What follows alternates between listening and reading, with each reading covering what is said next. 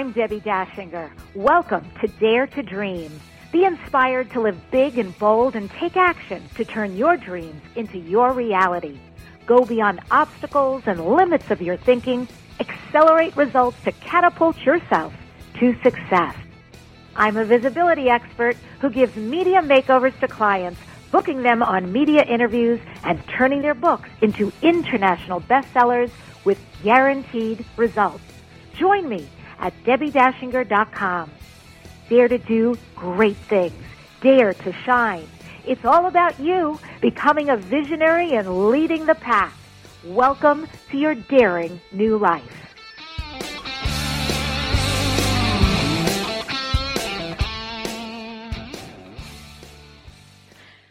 Hi, this is Debbi Dachinger, and welcome to Dare to Dream. The show has been nominated for two People's Choice Podcast Awards, for a Webby Award, and we are listed in Whelp Magazine as one of the top twenty best podcasts to listen to this year. I've been doing the show for fourteen and a half years on radio and podcasts, and it is because of people like my guest today that I still love to show up. Curiosity is deep for me.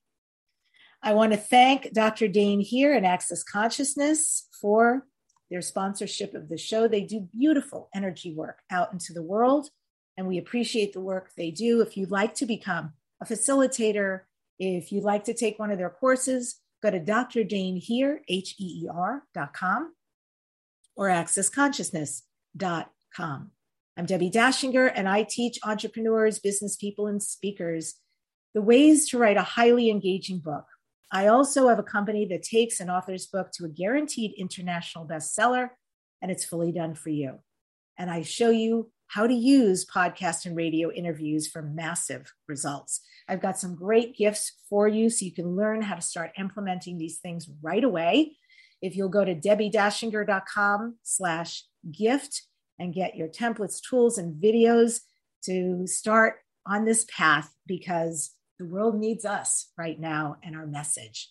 That's D E B B I D A C H I N G E R dot com slash gift.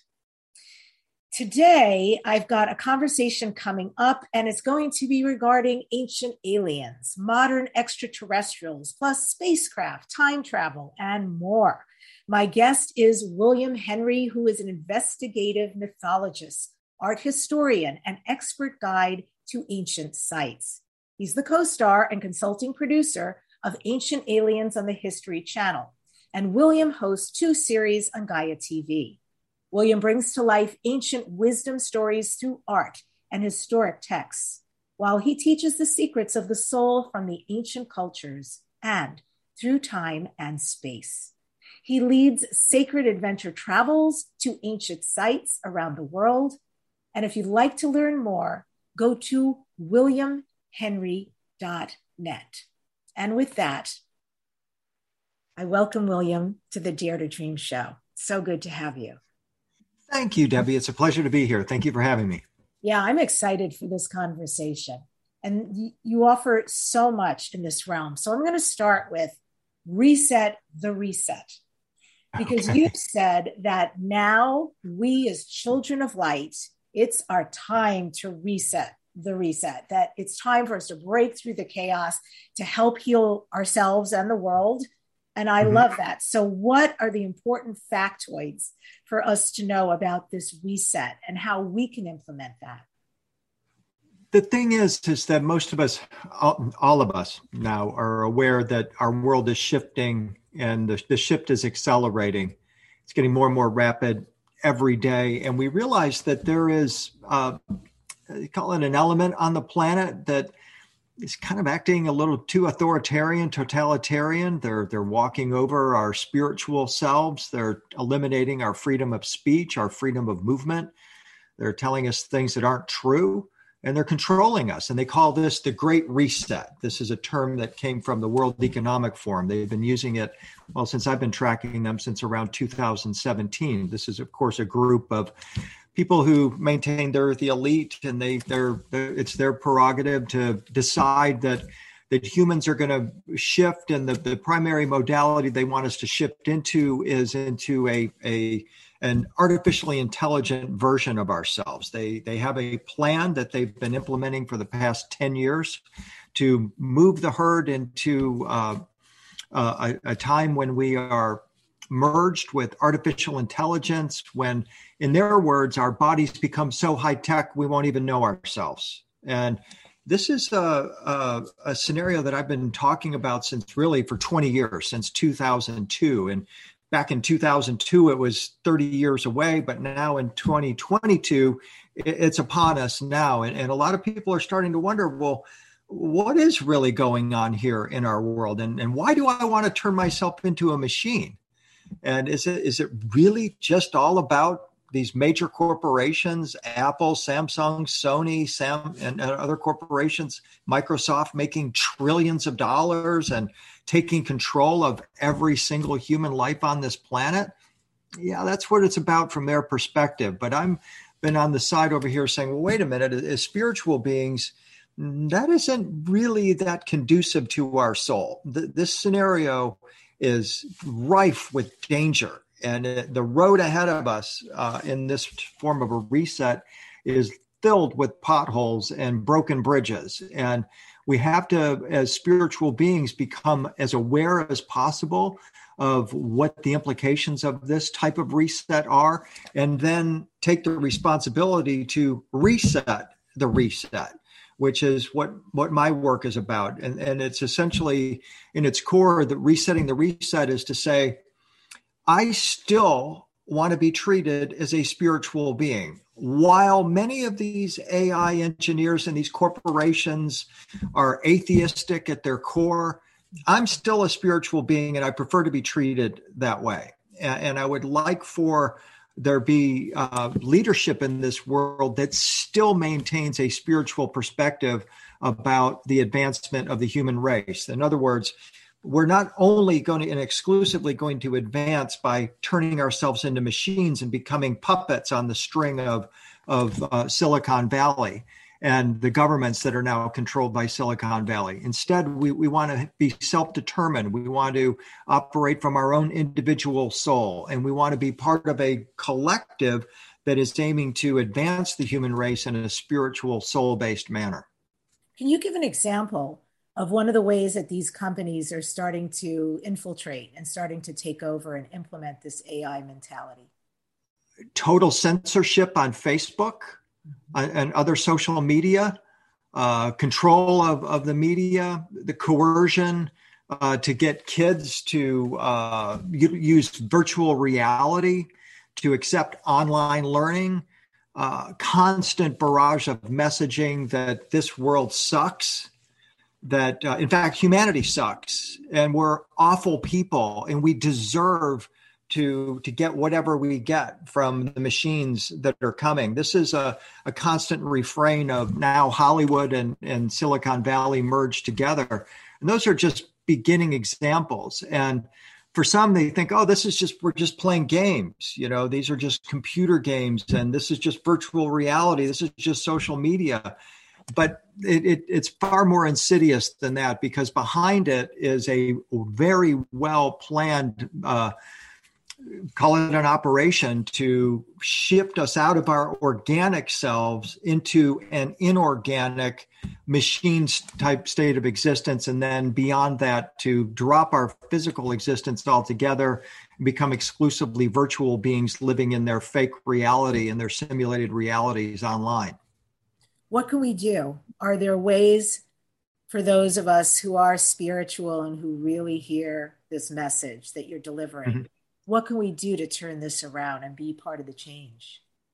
Part of what we have to do, it begins with one recognizing that this new system, this great reset, is entirely dependent on you clicking your life away, okay? That spending more than just the eight hours that the average person spends a day on the screen is their goal. They, they want your eyeballs as many hours as possible, because if they have your eyeballs, they're collecting your data. They're utilizing your data, which is your life, in ways that you have no clue about. So learning about what these corporations do with your data, how they consider that they own you and your data, you're, you're just simply property to them. You're being utilized as a way for them to make massive sums of money. And then two, recognize the, the power of exponentialism, that one or two people telling two people, telling two people suddenly starts to get a, a tremendous multiplier effect. And, and this is what we need right now. And people are beginning to, to wake up. They are understanding that there is this, this element that seeks total control. And, and that is not a, a, a spiritual imperative that anybody wants to answer to any longer. Amazing. Powerful. I'm going to switch gears a little bit and bring in other worlds, um, mm-hmm. other people, the visitors. So what's going on now? You're on the pulse of this scientifically. Is there anything new at this time regarding the visitors? Is there advanced science? Is there movement forward to conscious contact beyond what most of us know? I don't see a, a huge movement towards conscious contact en masse, uh, which is kind of strange, because at the same time that we, we know disclosure is unfolding, we, we know that any visitor is not going to want to negotiate with one hundred eighty-five individual governments on this planet. They're going to want to negotiate with a, a, a unified entity of some kind. But at the same time, contact is unfolding on an individual basis. Millions of people around the world are are having these experiences. So it's a little bit of a, a, a contradiction right now in terms of what is happening with, with disclosure. But once again, it, it takes it down to the individual level, that those who are having these, these contact experiences and those who are researching extraterrestrial intervention in human affairs are making a difference just by putting their, their intention and putting their attention on these questions. What got you into your work, William? What did you have an experience? Have you had contact with a visitor? What, what caused you to become so interested in ancient sites, ancient aliens, all of this mm-hmm. subject matter? Well, I, I grew up in Detroit, Michigan. I moved to Nashville um, when I was a teenager to go to college. I was going to be an entertainment lawyer. And there's a there's a small college here in Nashville that offered an entertainment music business program that would get you ready to go work on Music Row or Hollywood or, or wherever. And uh, the catch was that this college was a Southern Baptist college. And this meant you had to go to chapel, you had to take Bible study classes, and I knew nothing about the Bible growing up. I, I like to say in our home, the four apostles were Waylon, Willie, Chris, and Johnny.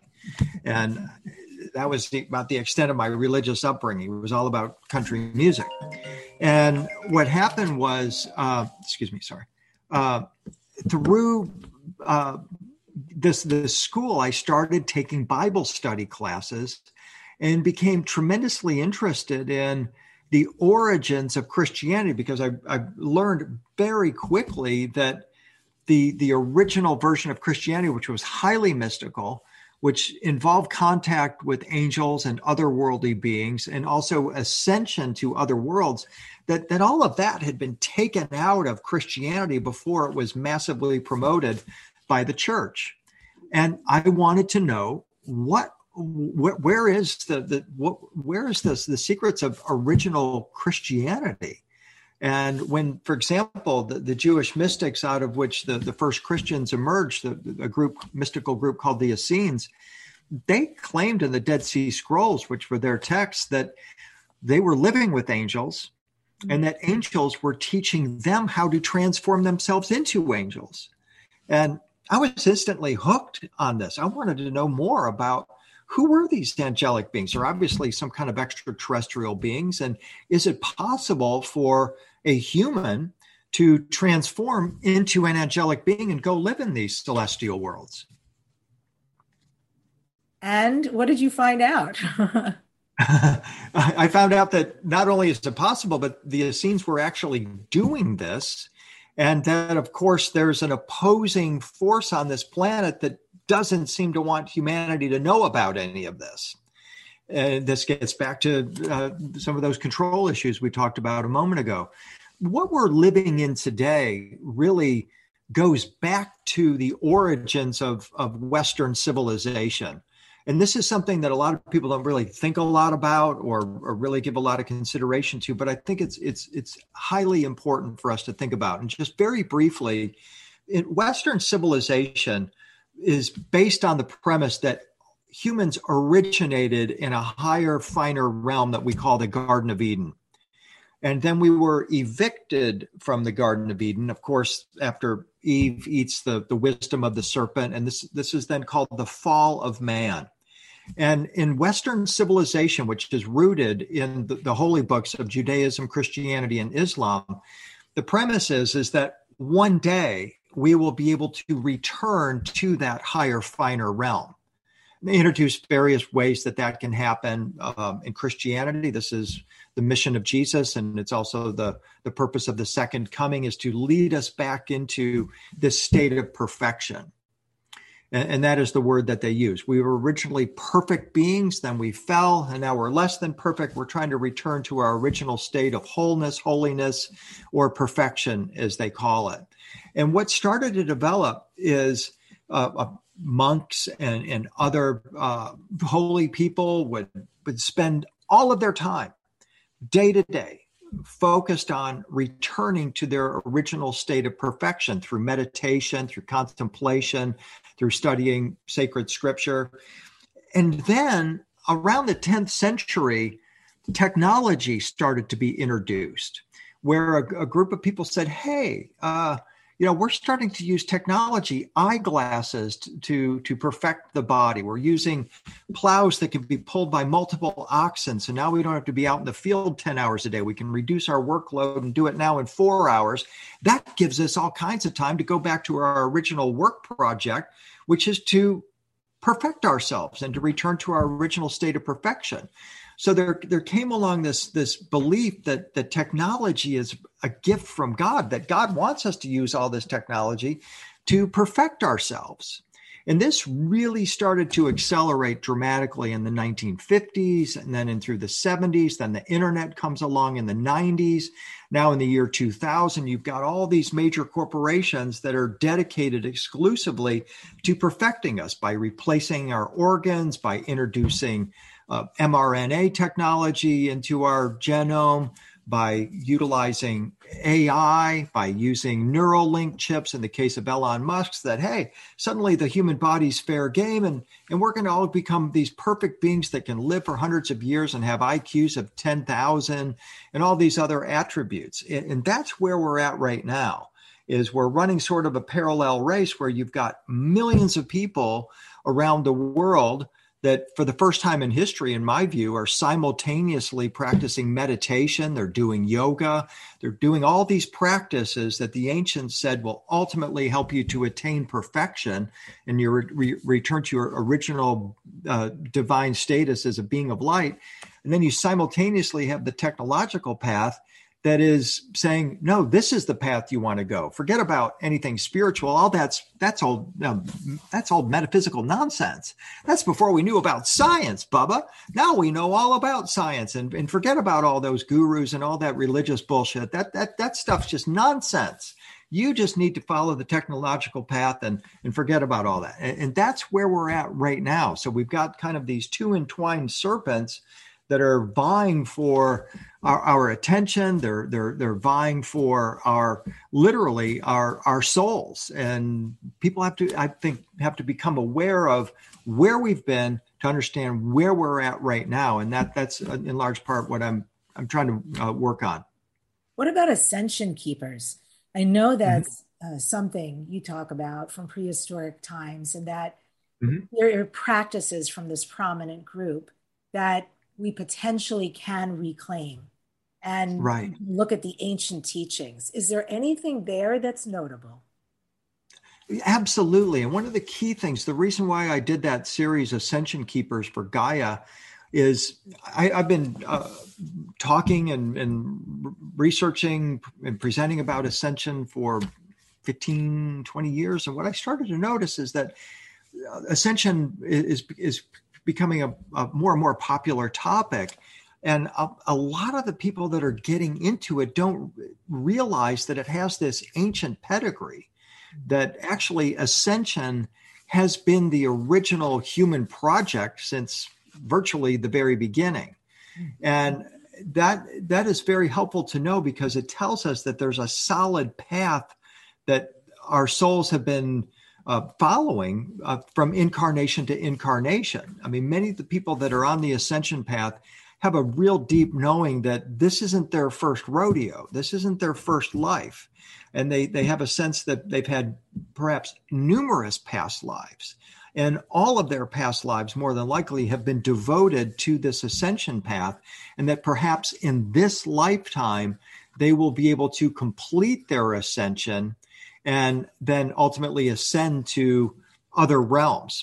And so the, the point of Ascension Keepers was to point uh, modern day ascension practitioners to a, a, a list of practitioners. I, I, I call them Ascension Keepers, people that have been on this path through the past millennia, so that now modern day Ascension Keepers can go back and understand those teachings, see who, see who the players were, understand the development, and see that, hey, there, there's not just one way or one path that leads to this ascension, that in fact there are many ways, and that in fact in all of the, the world's uh, sacred and spiritual and religious traditions, at the core of them is this idea of humans being able to scale a, a ladder to heaven, that, that we're all somewhere on that, that pathway, we're all somewhere on that ladder, and the point of our life is to make it to the next higher level.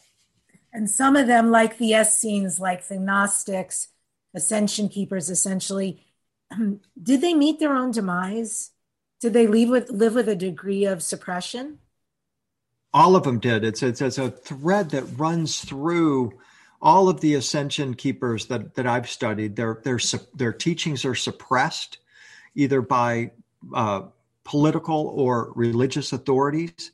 And sometimes not only their teachings are suppressed, but they themselves are, are per- persecuted, be it the, the Romans who destroyed and exterminated the Essenes, or the Catholic Church that exterminated the Cathars in southern France in the thirteenth century. They've, they've all been confronted by the, the children of darkness, if you will. And this is a, a theme that runs through all the ascension teachings, that there's the children of light and there's the children of darkness. And the children of darkness do not want the light manifesting in our world. Oof. So how does their legacy live on then? How does it, how can we even bring it to light? We can bring it to light by, one, recognizing that there were elements of their teachings that survived. The Dead Sea Scrolls, for example, were the texts of the Essenes that were uh, hidden by the Essenes when the Roman legions were coming into Qumran and Mount Carmel and their other uh, uh, locations. The Essenes hid their teachings away in, in clay jars, stashed in caves in, in Qumran. Those were discovered in nineteen forty-seven. The Gnostic Gospels were discovered in Egypt in nineteen forty-five. So for fifteen hundred years, we didn't have those teachings, but now we do. And modern day ascension questers, ascension keepers can refer to those texts. They can read them for themselves, and they can begin understanding that they're part of a, a continuous line of seekers that have been attempting to transform the human race, to uplift it in a, in a positive way, based on light, based on love, based on the, the premise that we can convert or transform our entire planet and our race into a, a, a planet and a civilization based on light and love rather than fear and lack. Yeah. Uh, we're living in a time where there's this rising of the spiritual and the digital avatar. Before I ask my question, first, how would you define an avatar? Traditionally, an avatar is a divine being that comes from a higher world, from another world, that enters into human affairs. Think of the Buddha, think of Padmasambhava in the Tibetan tradition, think of Ptah in the Egyptian tradition, think of Jesus. These are all considered avatars. They're more than human, but they take on human incarnation in order to lead people into these higher worlds, which which they refer to as a as source reality. They uh, you learn about the kingdom of heaven, you learn about the pure land in Buddhism, you learn about these original source or base realities out of which our souls originated. Yeah. And so how are the avatars important? How are they influential to us today? Well, we're anticipating, numerous prophecies speak of the arrival of a new avatar or new world teachers that are entering into our world specifically for this time. And there, there are those that say that this, these avatars are in our world now. That, that's a possibility. Could be could be many, many, many avatars. People speak especially of the, the new children that are, are emerging, and you can you can well see how a spiritual avatar could emerge from these beings. But the unfortunate thing is, is that the children of today are confronted now, if, if they're in school today, if they're in elementary school for, in Nashville or in Los Angeles or anywhere, they've got Silicon Valley in their ear saying, oh, yeah, you can be an avatar. Uh, an avatar is, forget about that spiritual being nonsense. That's all just holy crap that, that doesn't have any relevance today. A real avatar is a little computer-generated synthetic being that you're going to make online. You know, you could be fat and ugly or tall and short and beautiful, and you don't like yourself and your physical self. We're going to take care of that for you. We're going to help you create a cartoon version of yourself, an avatar that exists online, and it can be anything you want it to be. Oh, really? Oh, yeah. And this is going to help build your self-esteem and self-confidence. And you can interact with all your other little buddy avatars online. And you're going to start to identify more and more with your fake cartoon version of yourself than your real crappy organic biological self. That's Silicon Valley and Hollywood's message to our children today. You suck, okay? But you can become better, because we're going to help you be better by building a little avatar being that can live forever, in fact. In fact, once we teach how you how to upload the contents of your pathetic little brain, your organic biological brain, you can have an I Q of ten thousand in your computer-generated avatar, and you can have more than one you. And, you know, maybe, you know, one day you'll live exclusively in our fake reality we now call the metaverse that we exclusively control. And you will be owned by us, and you will serve us permanently in the metaverse. But that's okay, because, you know, this biological reality really sucks anyway, and you, you won't want to go back to it. That, that that's what they're confronted with right now. So those are the, the two polarities. Either we're going to develop ourselves as spiritual avatars, or we're going to develop into these fake simulated beings that live online. Yeah. Is there technology, William, today that you use, that you appreciate, that you support, that you see actually uplifts us? Yeah, actually, you know, the, the computer and Zoom and all of that does. So long as we we don't break the five G barrier. Whoops, we've already broken the five G barrier. A T and T, Verizon, they just switched on their, their five G networks. As long as, excuse me, as long as we were in the three G, four G world, which is refers to the, the the speed at which your your internet can function, we're we're in, we're okay. It's still serving us, okay? The problem is that we're entering into now that we're into the five G world and we're headed for the six G world, is that the only reason why you want five G is not just so that it only takes two minutes to download your movie instead of an hour, but so that then they can put the implants in. They can put the neural implants in your brain. They can put it in your skin. They can put it in your eyes. And now you are twenty-four seven wired to the internet. That's a ring past knot for me. I, I've uh, in two thousand twelve, I wrote a book called The Skin-Gularity is Near, which was a warning about this technology, saying, look, they, they want to get underneath your skin. They are, these technology companies want to break the skin barrier because they know if they can get under your skin, they're under your skin permanently. And that, that has always been their goal. Wow. And that, yet the thing is, is that once they're in your body, it's going to be very difficult to get them out. Okay. And so this is why I say, don't let them break the skin barrier unless it's a matter of life and death, or if it's temporary, if there's an off switch, you know, like with a pair of eyeglasses, you can put them on, you can take them off. Technology is, serves us. It's absolutely great. It's wonderful. So long as that is the condition. When they start to mandate it, when the government says you must let us break your skin barrier and interject into your, your sovereign being, this or that technology, that's when the red flags go up. Yeah. And that's where we're at right now. Boy, am I with you. one hundred percent. Thank you for that. Last week, Carolyn Corey was on. I think you know her. Mm-hmm. And she's amazing. And we talked about this real-time video that her team just shot recently, and it filmed Tic Tac Craft. So I want to talk to you about that. And we know it's Tic Tac Craft because it comes out, you know, in the shape of this X object. And it's said that they're flying. There's no identifiable means of propulsion. So how far in advance do you know or think that these craft are? Well, the engineers that I've spoken with that have analyzed the Tic Tac video are, are really extraordinary, um, because what, what they have said and what they've looked, when they look at those videos, they look at it through, through different eyes than, than you and I do. They look at it through the eyes of physics, through science, through, through engineering. And what they're saying is that some of these craft that we see in these videos, especially the Tic Tac videos, are not from our reality. They're projections from a fifth dimensional reality into our world. We can see them, we can photograph them, but we probably couldn't like crash into them like you would a car on the four oh five or something, okay?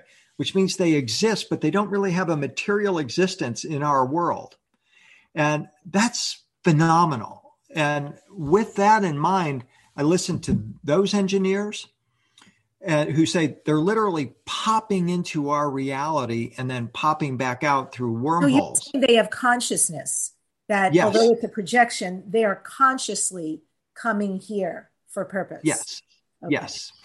And I, I go along with the assessment of people like Lou Elizondo, who was instrumental in, in bringing those videos to the public. He thinks they could be as much as a thousand years in advance of what we have today. Why does he say That's, that? Why does he say a thousand years? Because we presently don't have anything close to the capability of what we're seeing in those videos.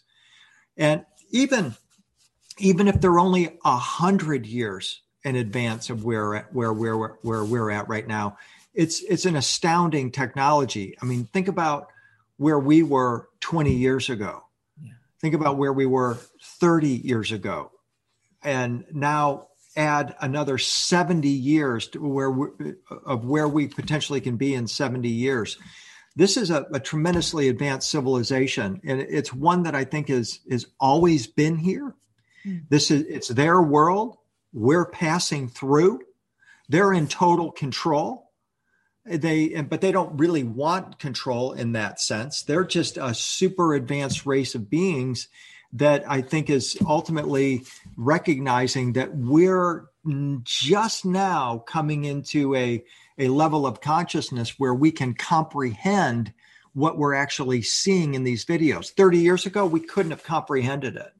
We we could have looked at one of those videos and we wouldn't have had the the, the advancements in wormhole theory and, and holographic theory and others that we've in, enjoyed in the past three decades uh, to, to be able to look at those videos, but not just look at those videos, to actually be able to see what is going on.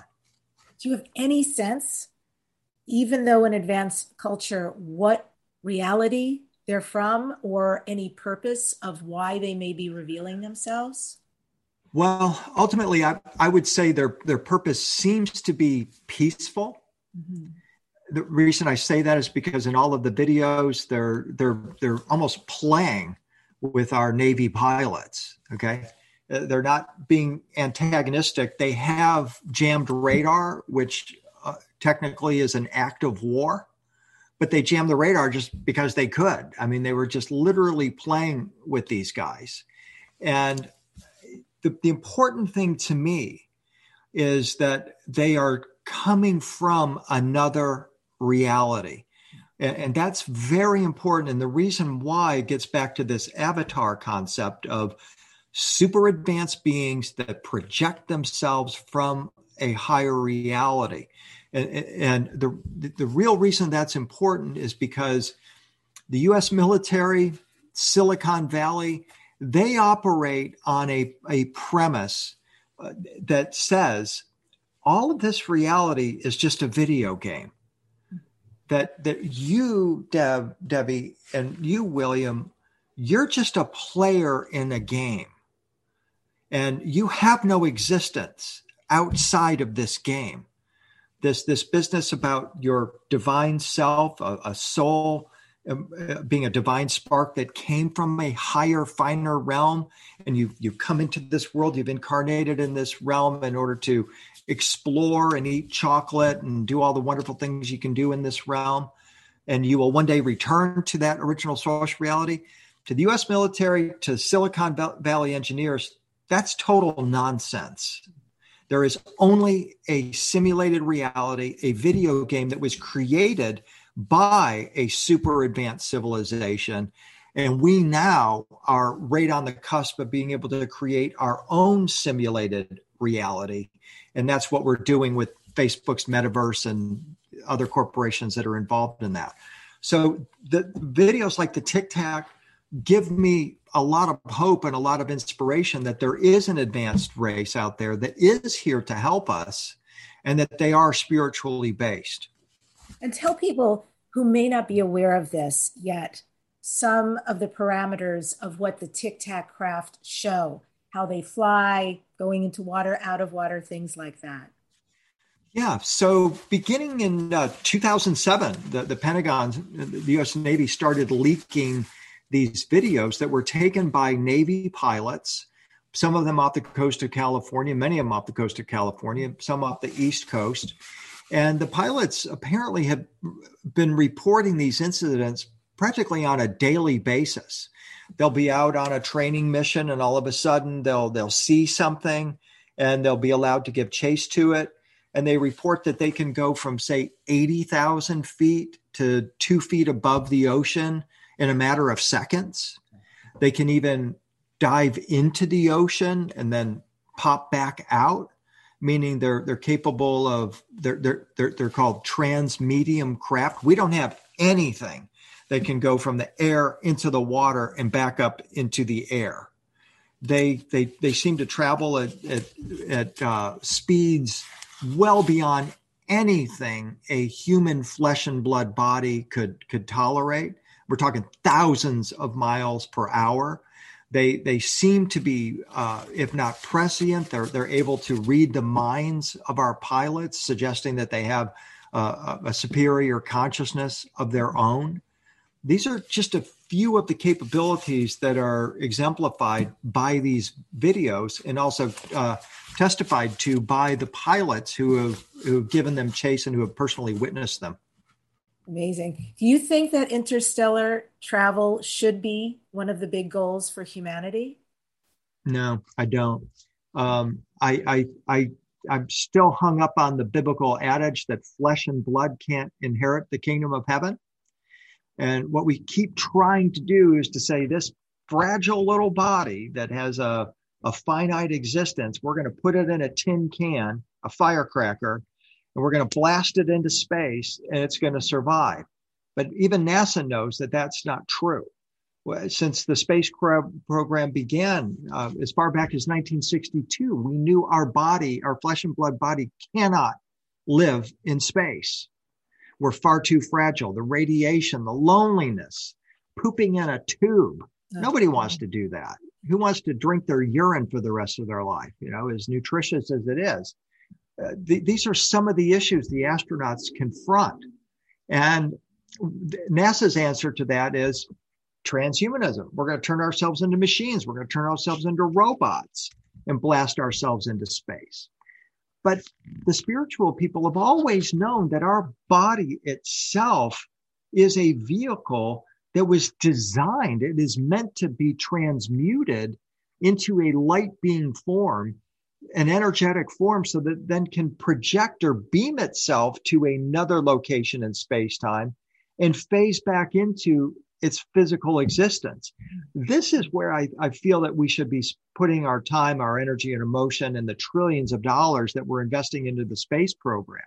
At least let's give it a try. I mean, if we even took a fraction of what we're spending on trying to move into space, to migrate into space, and put it into developing ourselves spiritually, we would, one, find, hey, we've got a garden planet here. There might be ten thousand Earth-like planets within several light years of here, but we should really focus on staying here first, clean up our act, and then think about going out into space.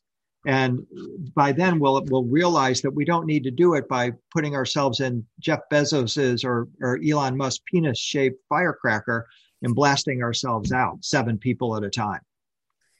Is there a way, William, that we could use our most advanced science and our most advanced spiritual teachings in order to produce and create something we haven't yet, something magnificent, sustainable? I am ninety-nine point nine nine nine percent sure that we don't want to advance ourselves with that technology. But that zero point zero zero zero one percent, I hold the door open and say, well, maybe there is a way that we can use this technology to advance ourselves. I, I, my personal view, and again, I've been writing about this subject and studying it, thinking about it since two thousand one, two thousand two. My belief is, is that we need to activate our ascension intelligence, our angelic intelligence, and then think about utilizing artificial intelligence. Because my premise is, is that if we can activate our ascension and angelic intention, intelligence the way the Buddha did, the way Christ did, the way other avatars like uh, Padmasambhava or Tara, the way that they did, and they have the same body that you and I have, so it's capable. We all have the same capability. That if we can learn to do that, we won't need the technology. We won't need the technology. And the technology is the source of all the weirdness in our world right now. It's this the technology that's led us to rape our planet and of its resources, and to now have uh, more and more wars over these resources. We're, we're realizing that there are rare earth elements that are required in order to develop this technology. And World War Three will be about control of those resources. Yeah. So if it's such a problem, we, we really don't want to try to go down that road. We need spiritual advancement. Mm-hmm. Wow. Well, there are these ancient sites. You talk about them. Crazy. You know, enormous stones. They would have needed precision instruments to build them and move them. It's mm-hmm. it's impossible. Right. What are they? Are they actually gateways to other dimensions? What's your knowing about this? I believe that many of these ancient sites, certainly not all of them, but in, in my study and my understanding and exploration, there, there was a more advanced, spiritually advanced civilization that existed on this planet twelve thousand years ago.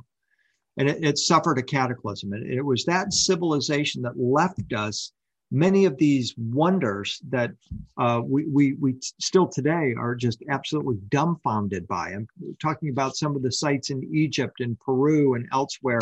And this civilization, one of its hallmarks was its ability to build megalithic structures. They, they could, they could w- with tremendous precision, craft eighty to one hundred ton uh, blocks of red granite, for example, and put them in place in a temple like the Osirion in, in ancient Egypt.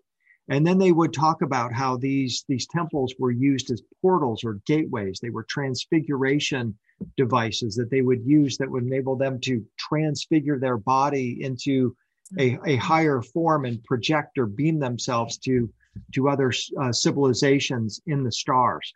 That's what they were capable of doing. And they might have had some kind of extraordinary technology that, that assisted them. But primarily, their number one technology was consciousness itself. They they had the same body that we, that you and I did, but they knew how to activate it. And that's the angelic or ascension intelligence I was referring to a moment ago. And, and that's what keeps me digging in, in these civilizations is, is the realization that they knew how to, to do these things with the power of their mind. They could activate their their their biology in ways that we have forgotten how to do. And it's it's an imperative for us to learn how to do that. So activating our angelic ascension intelligence as an antidote to the artificial intelligence. Exactly. Exactly. Yeah. And when you refer to these ancients with this great consciousness that they used, do you know who they were? Do you know who built them and why? No, we don't, actually. We have references to these civilizations. In Egypt, they're the Shemsu Hor, the children of Horus, for example. Um, they're, they're thought to have been, been the Atlanteans and, and other uh, civilizations that are familiar to, to those who study lost civilizations. But no, we don't know enough about them.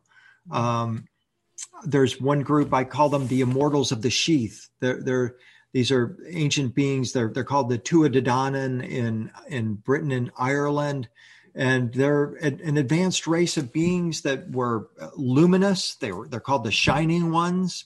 Uh, they had the ability to wrap themselves in a sheath that is sort of like a fog or a mist that could enable them to travel uh, around the planet and perhaps even off the planet as well, and enable them to manipulate matter.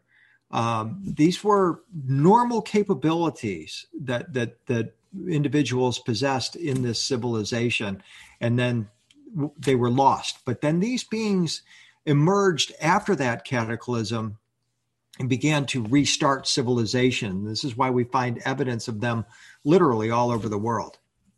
And is this what led you to want to do the tours that you do, the luxury tours around the world?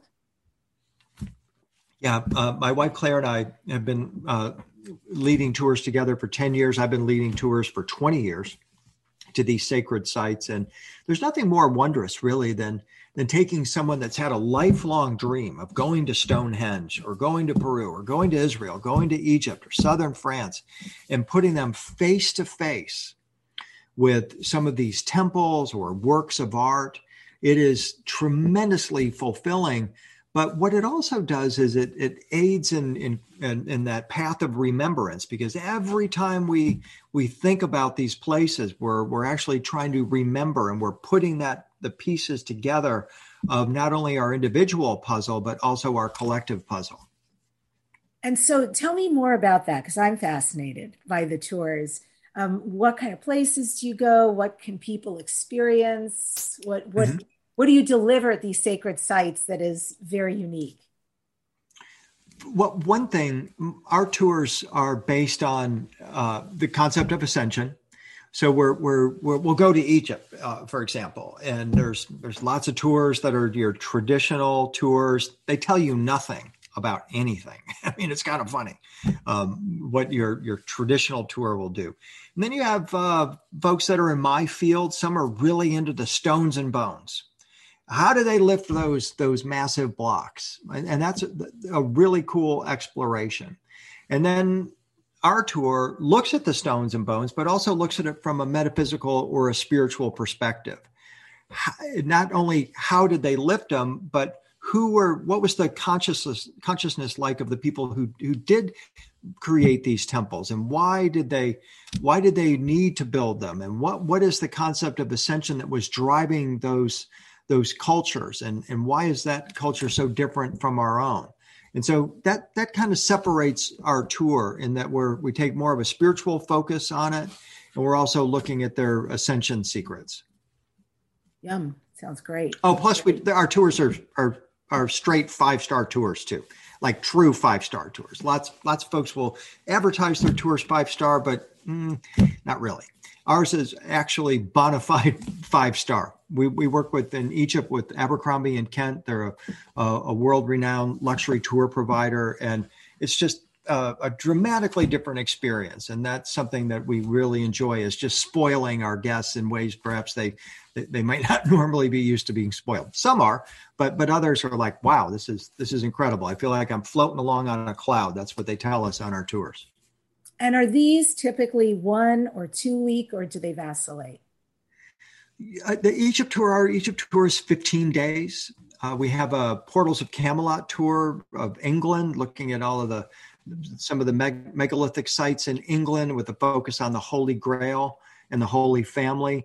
That's a uh, nine day tour. So a lot of it depends on the location um, and uh, also the, the time of year when we're going. I'm curious, William, what your legacy is or what you would like it to be. You're on television, you're, you speak, you lead these tours. You're clearly very passionate. You started out going mm-hmm. to school to be, do entertainment law, and the Bible gotcha. And it, you know, beautifully so, because it turns you into this very curious mind still today. So what does all of it mean for what you want to Oh, not just leave behind, but what you want to be creating now, what you want to be remembered for, what kind of service you want to provide? Well, again, it's um, I've been a, a quote unquote kind of a pioneer in this, this ascension field, and been connecting dots uh, for a very long time in, the, in this area. And I feel like if I can advance that field, put it into, give it a really solid foundation, Uh, from an academic perspective, especially, that that would be a, a tremendous legacy, to pull Ascension out from behind the curtain, uh, where it has largely has been. It's been mostly hidden. Uh, that that's enormous. And then two, to to give it a, a real solid academic uh, foundation uh, for future generations to say, hey, this isn't just something some guy channeled. You know, all of a sudden he's like, oh, we're going to ascend to Andromeda or whatever. It's not about that. And you get a lot of that in the kind of the, the new age. And I don't mean that in a disparaging way, because there's a lot of well-intentioned, open, good-hearted people that are ascension coaches now. But the, the thing is, is that we really need it to be, uh, to connect the dots with its origins. And, and that's something that I, I, I hope that I'm doing for people. I know that you're talking at the Conscious Life Expo coming up um, a couple of times, panels and your own speaking. What can people mm-hmm. hear if they would like to go see you or live stream it? So the, my first uh, talk, well, first of all, I'll be on a panel with Jimmy Church on Friday evening talking about megalithic sites. I'm really looking forward to that. Then on Saturday, I'll be doing the George Nuri panel, which is always a really fun thing to do, where we, we those are often conversations that uh, are about forward thinking, what's what's coming up. Um, I've, I've been doing this, uh, uh, participating in this conference since its inception. Uh, so it's really fun to return year after year and to see how the, the conversations are advancing and where we're going next. I mean, I remember back twelve years ago, we were looking, wow, twenty twelve's coming. Where was going to happen? And now here we are, well past the transformative moment of twenty twelve, and we're into this new era, feeling a little uncharted. So I know George is going to want to be getting into that. Then I do my presentation on resetting the reset, which is bringing awareness to what is happening right now um, technologically, so people have an understanding of that. It's it's it's not uh, not totally fear-based. Some people are, are timid around that subject, to try to work in the you know, the positive solutions uh, that we all need to be working on with this. It's it's one thing just to, you know, blow to the galleries about, oh, what Silicon Valley has in store for us. It's another to say, well, here's how we can navigate through it. And that's what I'm trying to do uh, in my talk on Saturday. And then on Monday, I have my post-conference workshop, which is about activating our future light self. And this is Uh, entirely art driven, art driven. It's about the light body. It's about connecting with our true self hmm. and uh, ta- how we can tap into the, the powers of our soul. So go from a, a kind of a focus on technology to a focus on the soul on Monday. Oh, that's beautiful. That sounds very exciting. I'll be there. And so oh, folks great. who would like to go, I wouldn't miss it.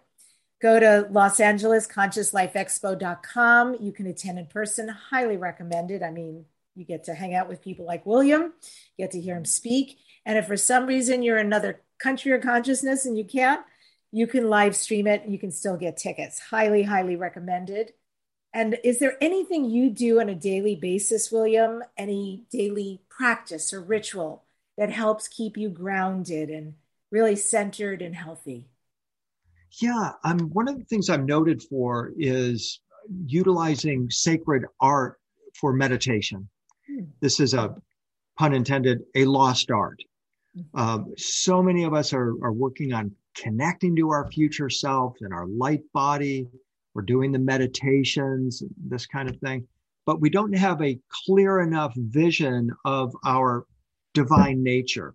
And what I started uh, uh, picking up on, gosh, it's been like ten years ago now, was that in, in all of the world's sacred tradition, there is an aspect of it that says the most direct way to connect with your, your true self, with your divine self, your future light self, is through sacred images, images of, of beings who are portrayed in that state. And so I've spent literally the past ten years collecting images that are open eye meditations on the light body, with the understanding that most of the time you're, you're looking at an image of a guru or an avatar who has the capability of connecting with you through the artwork. And I, I get deep into the, the, the explanations of quantum entanglement and other modern scientific theories about how a piece of art can be a conduit to the divine realms. It sounds like kind of out there, but it, it has an ancient uh, pedigree to it, and also has modern neuroscience attached to it too. Every time you look at an image, say, of, of Jesus bursting into light, or Padmasambhava morphing into his rainbow light body, your mirror neurons in your neocortex are firing as if that is happening to you. And so your body already knows how to do this. And what the caterpillar needs to morph into the butterfly is that, that activation that can be provided by contemplation, meditation, and reflection on sacred art. So that is my daily bread. I'm working with images. I'm contemplating, meditating, reflecting on images. I'm utilizing them as an open eye meditation. And I teach and encourage others how to do the same. In, in addition to all the other tools in their kit, this is one that uh, could be one that can really help them to suddenly and dramatically accelerate uh, their spiritual growth. I am so glad I asked that question. That Thank was you. Such a unique answer. And you just gave me something, certainly, I never considered before. And I know these images you're talking about. I've been looking at them my whole life. And some of us, you know, we really love someone in particular, or feel very called or moved by them just energetically. You know, you get these right. beautiful laminated postcards, and, and I've yeah. carried these cards around, but I never considered this would be something that could actually influence a change, like a, at a cellular level, at a spiritual level. Absolutely. The, the Gnostics had an expression, the image will show you the way. And you can enter the divine realm through the image. And I've got h- hundreds of examples, literally, of, of sacred art that was created intentionally as a conduit, as a way for you to connect with the divine. And it, it's, it's it's it's a lot of fun to, to show the images, because one, you, people's faces just light up when they're in the presence of these divine beings in the art. And then when they realize that it is actually has a psychoactive aspect to it, now that, that suddenly is like putting a a, a a lock in, or a key in a lock. It, it opens up doors in our minds and out here that we never knew existed. Okay, that's an awesome tool. And this is Dare to Dream, William. What do you next dare to dream? What are your future dreams or goals? Oh, well, to be a better guitar player. Note his guitar in the background, which I asked about. Is that really? You want to work on your guitar playing? Yeah, absolutely. Because I feel like when I'm in that moment, when I'm playing the guitar, I'm I'm in a, in a state of real high alignment. And I just love the idea um, just very quickly, it's is part of a an aspect of what I was saying about this base reality that we come from. I mean, it, it, the, the the teaching is that there is a more perfect world, and we can tap into it. And everything in our world originates in that more perfect world. And an example of this is the song Yesterday. It's the most recorded song of all time. And it's a, it's attributed to John Lennon and Paul McCartney, specifically Paul McCartney, who would perform it solo with the Beatles. And, and they talk about how that had a, an impact on the Beatles. It, it started the breakup when Paul was playing by himself. But what I, the point I'm wanting to make is that Paul McCartney himself said, I didn't write that song. I dreamed it. Mm, wow. I dreamed that song. So where did that song come from? Did it come from Paul McCartney's subconscious? Did it come from an Akashic record type of a thing? Or is there a more perfect version of Yesterday somewhere out there in the universe that Paul McCartney heard? And his version is an echo of that original perfect version. And if that's the case, what did the original sound like? I mean, that just spins my head around. And I start to think, wow, okay, that lots of artists talk about that, uh, especially musicians, that they dream songs or they're hearing something that is not from this world and they're trying to bring it into this world to make it a better place. And that is sort of my intention with the guitar as well, is that each of us as musicians, you can hear something that nobody else has heard, but it's sometimes and often is coming from another realm. And by bringing that song into this realm, we create a bridge. Yeah. I sing in a band called Lions of Lyra, like the planet. Oh, and yeah. That is my dream. That actually is my dream, is to dream, to receive from the cosmos the next song, the next original song to perform and sing. And yeah. So if it's you been done it. once, yeah, it's done again. Yeah. That's beautiful. And so folks who want to find out more about you, your show, your books, you have many books out, your luxury tours, william henry dot net, best place. That's correct. Yeah. Thank you very much. william henry dot net. Mm-hmm. Beautiful. Thank you so much for coming on the show today. It's been a joy. My pleasure, Debbie. And I look forward to seeing you at the Conscious Life Expo this weekend. And please, everybody, come on out. It's a great time. There's wonderful people there. It's a it's a transformative experience. You're going to meet new friends. You're going to get new insights, and you're going to feel uplifted. It's going to be a great way to get your year off into a, a really powerful start. A thousand percent. Yeah, you will love it. Um, I couldn't miss it, and I look forward to it every year. So I hope to see you guys there. Say hello to me as well. And I end today's show with this quote from Doctor Mikio Kaku. We should be open. Many physicists are skeptical because the stars are so far away, but that assumes E T is only a century ahead of us. Imagine if the aliens are millions of years ahead and more advanced than us. Then new laws of physics open up. So indeed, keep an open mind. Subscribe to this number one transformation conversation, Dare to Dream, and leave a comment. I read them all and I do get back to you. Next week on the show, the worldwide astrologer, Susan Miller, is here.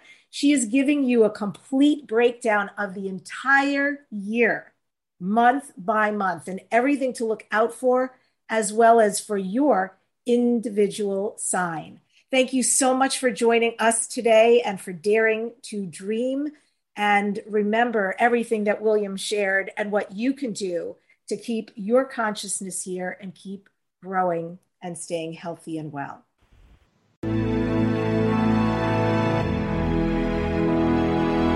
To contact the award-winning syndicated Dare to Dream radio show, go to Debbi Dachinger dot com. Keep your excellent feedback and comments coming.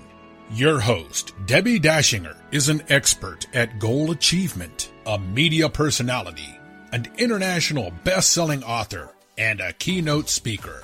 Debbie leads high-quality teleseminars on how to achieve goals, how to be a self-published best-selling author, and how to get booked on radio. All classes are at Debbi Dachinger dot com. Debbie's best-selling books are Dare to Dream, This Life Counts, sold on Amazon, and her second book, Wisdom to Success, The Secrets to Accomplish All Your Dreams, sold online at all bookstores. Tune in again to hear the next inspiring interview guest who has turned their vision into a successful reality. Want more support in making your dreams come true? Go to Debbi Dachinger dot com. That's w w w dot debbi dachinger